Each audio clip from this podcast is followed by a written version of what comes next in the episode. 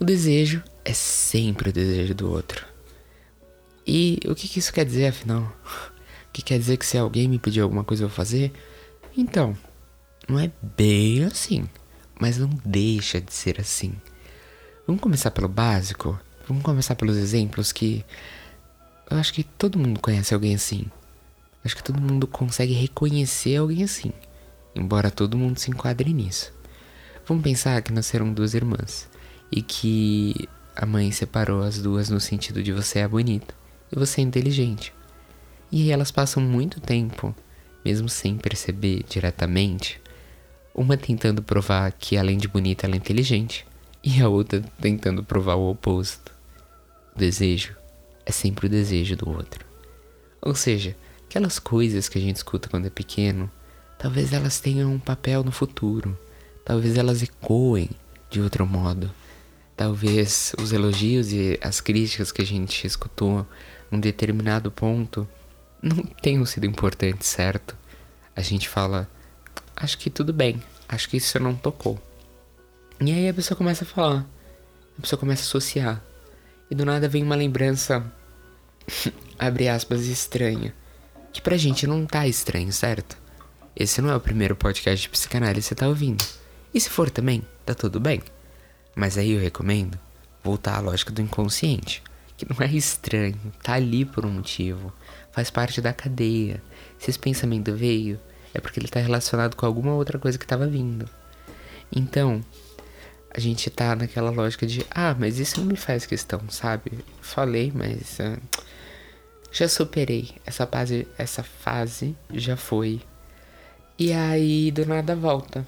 Voltam lembranças que há muito tempo então não tinham nos visitado e que, né, não tinham problemas, óbvio que não. E é muito interessante, porque é justamente em momentos assim que a gente se dá conta do quanto o desejo do outro nos impacta. Porque quando o outro nos coloca num lugar, num lugar de salvação, num lugar de algoz, num lugar de culpa, num lugar de desejo, num lugar de ser desejado, de desejar, o outro nos dá uma posição, porque o outro demanda, certo? A demanda é sempre uma questão. E aí tem um episódio sobre alienação que eu super recomendo. Porque assim, se sempre alguém vai estar tá demandando e a pessoa não precisa virar e falar: Oi, tô demandando, tá? A pessoa pode simplesmente estar tá esperando algo de você e você sacar isso. E aí você já sabe, tipo assim, hum, tem algo rolando, né? Tem alguma coisa aí, tem alguma demanda. Tipo, a pessoa tá me pedindo algo. O que, que será que é? Ou por que, que será que isso me importa? E isso que nos atravessa, no sentido da demanda ser sempre a demanda do outro, o desejo ser sempre o desejo do outro.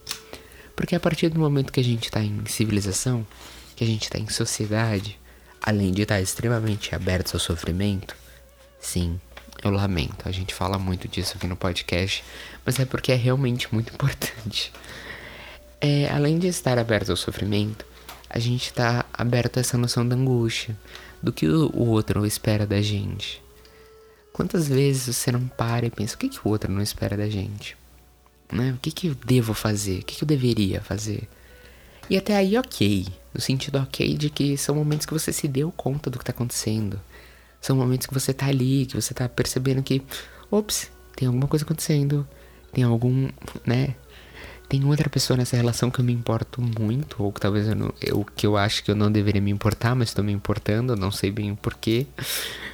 E eu gostaria de agradá-lo, ou eu gostaria de irritá-lo, porque vamos lembrar que também irritar alguém pressupõe que você vai saber do que se trata, né? Como fazer, como irritar. Isso significa que você está de olho também no que a pessoa deseja, para poder frustrá-la, para poder não entregar aquilo que ela deseja para poder dar o oposto disso. Isso é muito relevante pra gente, isso é super relevante pra gente. Porque quando a gente tá pensando nisso, quando a gente tá pensando que o desejo é sempre o desejo do outro, a gente tá pensando que pequenas coisas podem importar, que pequenas coisas que já passaram, que teoricamente foram resolvidas, talvez mereçam mais atenção, talvez elas mereçam mais tempo de escuta, talvez elas mereçam pouco mais serem lembradas. E aqui eu vou evocar um pouco o budismo. Eu sei que parece estranho falar de budismo no meio de uma fala de psicanálise, mas é no sentido justamente de tomar a responsabilidade sobre a situação. Quando o sujeito se coloca na posição de isso está resolvido, né? Tipo, não tem mais questão aí. Ele não olha para a situação, não elabora ela e não segue em frente. Ele simplesmente coloca como se fosse uma pedra e finge, tá ok. e claramente não tá ok. Claramente não funciona. Porque ele continua ali. E eu abri falando de um exemplo simples, certo? De um exemplo que a gente vê fácil. É fácil você reparar determinadas coisas. Mas a questão tá na sutileza. A questão tá nos atos e nos pequenos atos que a gente faz e se pergunta: peraí, calma, o quê? Né? Tipo, oi, não, calma, volta. Por que eu tô fazendo isso mesmo? E aí talvez a gente vá sentar. A gente vai sentar debaixo do pessegueiro e vai pensar muito tempo até chegar a alguma conclusão. Aí a gente chega lá e fala: Oh meu Deus, mas isso não faz o menor sentido com a história. E é aí que a gente entra. É nesse lugar de: Olha, talvez faça. Senta mais, me conta mais sobre isso que não faz sentido. Porque eu realmente quero ouvir isso. Eu realmente quero ouvir o que é tão estranho que não faria sentido nenhum tá na história. Porque talvez é ali que esteja a resposta. E talvez seja ali que você tanto não queira olhar. Bom, nessa concepção do desejo ser sempre o desejo do outro, a gente tem as respostas negativas, certo? E eu vou de novo recorrer aos exemplos mais fáceis. No sentido fáceis eu quero dizer no sentido visuais, no sentido daquilo que tá mais à mostra, daquilo que pode ter um contato mais rápido com o sujeito. Bom, é, se a gente pensar na concepção dos filhos que tomam o caminho exatamente oposto dos pais, ou se a gente pensar nos filhos que seguem exatamente bem à risca o desejo dos pais, né? O que que você vai ser? Você vai ser doutor. E aí o sujeito se agarra a isso, se agarra a essa palavra, se agarra a essa metáfora e fica nisso. Fica nisso tão bem ficando que ele não quer largar a mão disso. E é, fica até no sentido de poder recusar, porque ele pode pegar isso como sendo um movimento para ele se posicionar contra e falar: Vocês querem isso de mim? Pois bem, serei o contrário disso. E a maioria dessas decisões não são conscientes, certo? Você geralmente não acorda e fala: Eu vou fazer o contrário do que alguém em alguma vez numa memória distante me falou para fazer. Eu acho, pressuponho que você não acorde pensando isso. Mas se acordar, fico muito feliz. Porque, bom, você deve estar tá se analisando, sonhando e tendo bastante contato com o seu inconsciente. Mas a questão são justamente essas paradas, essas coisas, essas sutilezas, aquilo que escapa. Porque é quando você faz essa conexão que talvez você possa fazer outra coisa. Talvez você possa não mais lutar com a situação e se tornar um doutor, mas não no sentido que a pessoa falava doutor, como um doutor como aquele que é médico, mas fazer outra coisa. Um doutor no sentido de alguém que fez doutorado, ou dentro da associação, um doutor no sentido de outra coisa. Um doutor no sentido de alguém que simplesmente se posiciona a partir desse vocativo de doutor, que as pessoas vão olhar e vão falar: Oi, doutora. Entende? A associação é muito grande. E por isso que a psicanálise é tão vasta, por isso que a mente é tão incrível, que o psiquismo ele é absurdamente interessante. Porque a gente partiu de um desejo tão simples, a gente partiu de uma fala tão pequena, de algo quase irrelevante, que talvez tenham falado para você quando você era pequeno, mas que você se relacionou com aquilo de um modo, você tomou aquilo de um modo e você fez aquilo de um modo. Seja positivo, né? Seja no sentido de se agarrando bem ao que foi te pedido, fazendo exatamente o que foi te pedido. Seja indo contra, seja se casando com um, um uma doutora. É muito interessante essas saídas que o sujeito vai arrumando, essas saídas que o sujeito vai fazendo com o discurso do outro.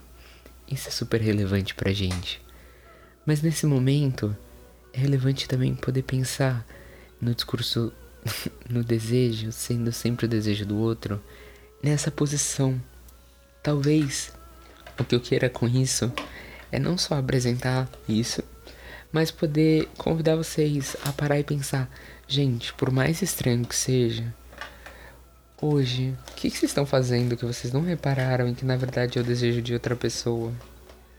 Do, né, do que se trata? Ou talvez aí, o que que parece tão seu, mas na verdade é de outra pessoa? E aí a gente entra até na lógica do consumo, né? Consumir para quê? Porque alguém quer que eu consuma. E talvez alguém queira que eu consuma aquilo, aquele bem bem específico. E eu acho que a lógica do desejo ser sempre o desejo do outro também pode ser muito positiva. Eu não sei se eu consegui me fazer escutar nesse sentido, mas também é muitas vezes por aí que a psicanálise vai operar. A gente vai colocar questões para o sujeito, colocar coisas que ele de cara ele vai falar: "Não, óbvio que não", sabe? Tipo, isso é impossível.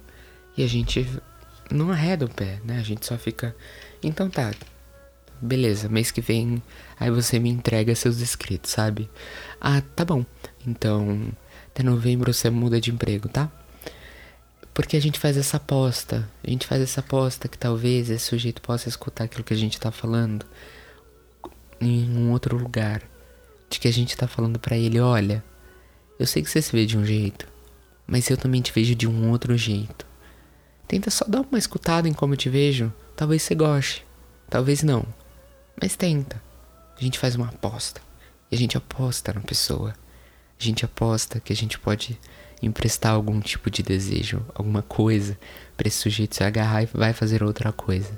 Talvez você não precise se destruir. Talvez você possa pintar um quadro. Ou talvez você possa escrever alguma coisa.